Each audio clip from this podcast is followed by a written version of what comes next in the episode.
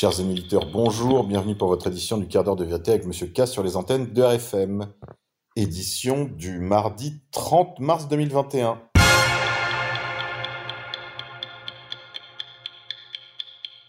Nous sommes la Saint-Jean Climac. Il venait de Palestine quand il se rendit au monastère Sainte-Catherine du Sinaï. Il avait 16 ans et il restera 19 sous la direction d'un moine vénérable qui lui apprend la vie parfaite. Un jour, ce dernier l'emmène auprès d'Abba Jean le Sabaïte, assez respecté. Celui-ci verse de l'eau dans un bassin et lave les pieds de Jean, et non pas du vénérable vieillard. Interrogé pourquoi, Jean le Sabaïte répond J'ai lavé les pieds de l'higoumène du Sinaï. La prophétie devait se réaliser quelques décennies plus tard. En attendant, son maître était mort. Jean se retira au désert durant quarante ans. Il ne refuse jamais de donner quelques conseils et quelques enseignements quand on vient le trouver. Des envieux le traitant de bavard, Jean comprend qu'on enseigne plus par les œuvres que par les paroles. Il rentre alors dans le silence. On devra le supplier de reprendre ses enseignements, ce qu'il fera par miséricorde.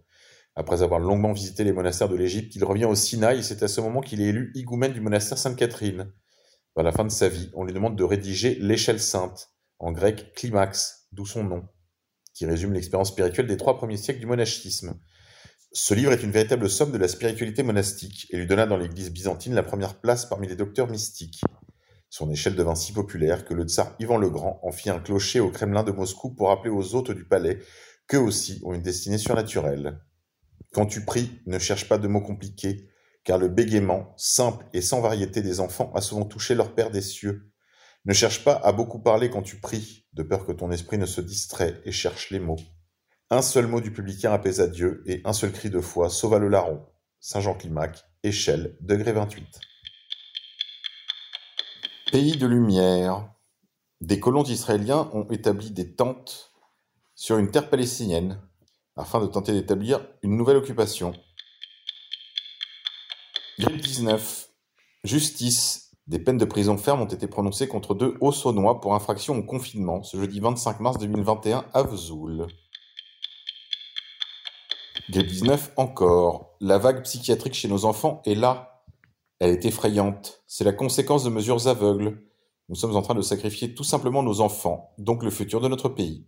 Écoutez, c'est sur le plateau de CNews, l'émission L'heure des pros. Les urgences pédiatriques de Nantes sont débordées, comme dans tous les hôpitaux français. Les admissions des moins de 15 ans ont augmenté de 80% depuis le premier confinement. Dans les salles d'attente, on croise même de très jeunes enfants, dès 5 ans, atteints par des syndromes de dépression. Les plus petits, euh, ça peut être euh, des difficultés à dormir, des difficultés à manger. Et puis pour les plus grands, ça peut être euh, des signes d'inquiétude, d'angoisse, des troubles à se concentrer, des maux de tête, ou parfois même l'expression d'inquiétude, de, voire d'idées noires. À tel point que huit tentatives de suicide chez les ados ont eu lieu au sein même du service hospitalier nantais depuis octobre. Du jamais vu. Il ne faut pas oublier que les parents, la plupart du temps, restent au domicile en lien avec le confinement. Euh, et cette promiscuité, parfois, fait que ça déborde.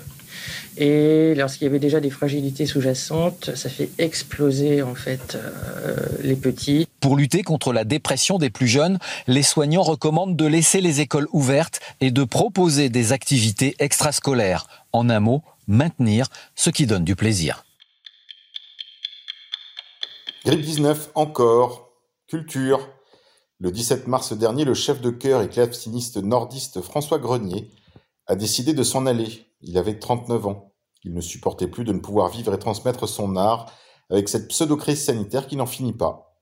Les concerts annulés, les créations vocales reportées, tout cela lui pesait. La musique, c'était son oxygène, dit Laurent, son frère. Avec Caroline, sa sœur et leurs parents, il pense que sans le contexte actuel, François serait encore là. Combien y en a-t-il d'autres qui se sont ôtés la vie? Pour cause de pandémie. Grippe 19, humour. Olivier Véran déclare à 18h Il n'y a pas un confinement, il y a 50 nuances de mesures. Via Midi Libre. Monde d'après. La petite protégée de Jacques Attali, qui sera probablement votre prochaine présidente, Audrey Tcherkov, vous parle. Écoutez. Bonjour Audrey Tcherkov. Bonjour Patrick Simonin. Vous publiez Manuel pour une sortie positive de la crise. Ça tombe bien, le président Macron s'est voulu optimiste, il a donné une ligne. Vous vous dites, il faut transformer l'utopie du monde d'après en réalité. Qu'est-ce que ça veut dire? Ça veut dire que nous sommes à un tournant de notre histoire et que tout se joue maintenant. Ça veut dire que les décisions qui vont être prises aujourd'hui, elles vont avoir un impact sur les euh, années à venir. Elles vont avoir un impact sur le monde qu'on va laisser à nos enfants et à nos petits-enfants. Et nous avons là une opportunité extraordinaire de transformer cette crise sanitaire qui a mené à une crise économique terrible en une réelle opportunité de, changement de, paradigme et de proposition d'un nouveau modèle de société. Et c'est ce que nous avons essayé de faire, en tout cas, de détailler dans ce manuel. En un mot, Audrey Tcherkov assume l'agenda du Grand Reset. Vous n'êtes pas sorti de l'auberge. Grippe 19 encore et encore. Pas de retour à la normale avant la fin de la décennie, selon le professeur Gilali Hanan, invité de la matinale de CNews, jeudi 25 mars pour répondre aux questions de Laurence Ferrari. Le professeur Gilali Hanan, chef du service de réanimation de l'hôpital Raymond Poincaré de Garches, a dressé un tableau très sombre quant à la suite de l'évolution de la pandémie. Il ne voit pas de porte de sortie, ou au moins, la sortie de crise ne sera pas pour tout de suite, selon lui. Je crains qu'on entendra parler du Covid-19 pendant toute la décennie. C'est une pandémie mondiale. Il faut attendre qu'elle s'arrête à l'échelle mondiale, a ainsi estimé le professeur Gilali Hanan sur l'antenne de CNews. Je ne vois pas la situation revenir à la normale avant la fin de la décennie, a-t-il insisté. Contrôle. Grippe 19. Le gouvernement planche sur un élargissement de l'usage des QR codes pour assurer le traçage des cas contacts dans les lieux publics. Des expérimentations seront prévues dans les salons de coiffure via Covid 1984. Contrôle encore, grippe 19, Gérald Darmanin demande au préfet une verbalisation stricte des rassemblements de plus de 6 personnes sur la voie publique. Dans une note envoyée mardi au préfet de métropole et d'outre-mer, que France Info a pu consulter mercredi 24 mars, le ministre de l'Intérieur Gérald Darmanin demande que les rassemblements sur la voie publique de plus de 6 personnes soient verbalisés de manière stricte sur tout le territoire, et pas seulement dans les 16 départements soumis aux nouvelles restrictions. Cette consigne existait déjà depuis un décret adopté durant le second confinement, mais elle n'était pas systématiquement appliquée par les forces de l'ordre. Grippe 19, n'importe quoi. Marcher lentement est-il un facteur de risque face au Covid-19 Une récente étude scientifique britannique avance que marcher lentement pourrait augmenter les risques de contracter des formes sévères du Covid-19. Cette question peut surprendre, mais elle a fait l'objet d'une étude scientifique sérieuse publiée dans la revue International Journal of Obesity. Selon les travaux d'une équipe de chercheurs dirigée par le professeur Thomas Yates de l'université de Leicester, les personnes marchant lentement auraient deux fois plus de risques de contracter une forme sévère de Covid-19. Plus grave encore, ces malades auraient 3,7 fois plus de chances de mourir de la maladie. Pour parvenir à cette conclusion, les scientifiques ont analysé les données de plus de 412 000 Britanniques d'âge moyen afin d'examiner le lien entre l'indice de masse corporelle, qui permet de déterminer la proportion de graisse dans le corps, et le risque de contracter une forme sévère de Covid-19 et d'en mourir.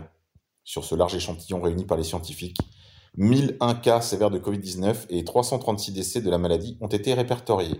Non mais décidément, avec les chiffres, on peut faire absolument n'importe quoi. Justice, le fils d'Olivier Duhamel placé en détention provisoire. Simon Duhamel, 32 ans, a comparu ces derniers jours devant le tribunal judiciaire de Toulon pour refus d'obtempérer, délit de fuite et violence. Le fils du politologue et essayiste Olivier Duhamel comparaissait devant la chambre des comparutions immédiates au tribunal judiciaire de Toulon. Il avait été interpellé en état d'ivresse, barre métallique à la main, en train de frapper sur des véhicules en circulation à Sanary, où il est propriétaire de la villa familiale qui a fait couler beaucoup d'encre au moment de la sortie du livre de Camille Kouchner, La Familia Grande. Il a été maîtrisé par un jeune retraité de la police et un gendarme hors service, puis il a été placé en garde à vue, après une période de dégrisement. Plus tôt, ivre, au volant d'une voiture que la police soupçonnait volée, il avait percuté plusieurs véhicules. Simon Duhamel faisait déjà l'objet d'une suspension de son permis de conduire. Il est par ailleurs connu de la police pour détention de stupéfiants, violence et conduite en état d'ébriété. Cette fois, la vérification de sa consommation de stupéfiants s'est révélée négative. Je vous mets mon billet, que ce garçon a été lui aussi abusé. Insolite. Afrique du Sud. Un crocodile photographié en train d'engloutir un requin. En Afrique du Sud, un scientifique photographe a réalisé un cliché impressionnant, celui d'un crocodile s'attaquant à un requin bulldog. Mark Ziembiki, un scientifique photographe, se trouvait dans le KwaZulu-Natal, une province côtière de l'est de l'Afrique du Sud, et était occupé à photographier des crocodiles sur la berge quand son attention a été attirée par du bruit à une centaine de mètres plus loin. C'est alors qu'il a pu immortaliser une scène impressionnante. Un crocodile en train d'avaler un requin. Insolite, le monde pourrait bientôt être victime d'une pénurie de papier toilette. Via Ouest France. Le géant brésilien Suzano, plus grand producteur mondial de pâte à papier, estime qu'une pénurie de papier toilette mondial est à craindre. Ce risque est dû à une difficulté pour trouver des cargos. On se souvient au printemps ou à l'automne dernier de longues queues devant les supermarchés et des caddies remplis de papier toilette en vue d'un prochain confinement. Des images qui pouvaient faire craindre des pénuries. Mais le monde pourrait bientôt être réellement victime d'une pénurie de papier toilette et cela n'a rien à voir avec le comportement de la population. En cause, cette fois, des problèmes dans le transport maritime. Walter Schalka, président du géant brésilien Suzano Papel, premier producteur mondial de pâte à papier, a expliqué dans un entretien publié par l'agence Bloomberg que les cargos de marchandises générales qu'il utilise étaient de plus en plus sollicités à cause de la pénurie de containers, un autre type de transport maritime. Or, cela risque de provoquer des retards de livraison. Comme le papier toilette est un produit qui a peu de valeur et qui ne se périme pas, les producteurs préfèrent attendre que des bateaux soient disponibles plutôt que de charger la pâte à papier dans des bateaux plus chers. Résultat, la matière première du papier WC sera plus difficile à exporter vers les entreprises productrices de papier toilette. Comme le reprennent plusieurs médias tels que Les Échos, Le Progrès ou encore La Libre Belgique, le président de Suzano a déjà affirmé avoir exporté moins de pâte à papier que prévu en mars. Il faut donc que les fabricants de papier toilette aient des stocks suffisants pour assurer la production nécessaire à la demande mondiale, ce qui semble être le cas l'instant. Politique étrangère. Pékin annonce des sanctions contre des personnalités américaines et canadiennes sur la question des Ouïghours. Selon le ministre chinois des Affaires étrangères, les États-Unis et le Canada imposent des sanctions sur la base de rumeurs et de désinformations à propos du traitement de la communauté ouïghour en Chine. La Chine a donc annoncé samedi 27 mars des sanctions contre trois personnalités et une entité du Canada et des États-Unis en réponse aux sanctions imposées en début de semaine par ces pays face au traitement de la minorité ouïghour. Les musulmans chinois, si vous préférez. Deux membres de la Commission américaine sur la liberté religieuse internationale, Gail Manchin et Tony Perkins, ainsi que le député canadien Michael Chong et une commission parlementaire canadienne sur les droits de l'homme sont interdits d'entrer en Chine, à Hong Kong ainsi qu'à Macao, a indiqué le ministre chinois des Affaires étrangères. Selon la diplomatie chinoise, il s'agirait de la part des États-Unis comme du gouvernement canadien d'une manipulation politique sur la question des Ouïghours. Rumeur, grippe 19, ce confinement radical qu'Emmanuel Macron pourrait bien annoncer mercredi soir. Le président de la République réfléchirait à de nouvelles mesures plus strictes alors que l'épidémie se poursuit en France. Enfin, l'épidémie imaginaire. Il se pourrait bien que mercredi soir, demain, il annonce un reconfinement plus strict. Culture. Ces progressistes américains qui veulent annuler la cancel culture. Aux États-Unis, de plus en plus de leaders d'opinion woke renient la cancel culture et prennent ouvertement position, notamment sur YouTube, contre cette nouvelle forme de censure, via Marianne.net, à retrouver toutes affaires cessantes. Insolite. Est-ce que le Covid-19 aurait tué la grippe? Les experts s'interrogent sur la disparition de presque 98% des cas de grippe à travers la planète. Et si le Covid c'était simplement la grippe annuelle? Grand remplacement. La ville d'Auckland va donner un chèque de 500 euros aux familles à revenus très faibles, mais pas si elles sont blanches. Allez, c'est tout pour aujourd'hui les confinés. Je vous dis à demain, on se quitte en musique. Aujourd'hui, je vous propose White Rabbit de Jefferson Airplane.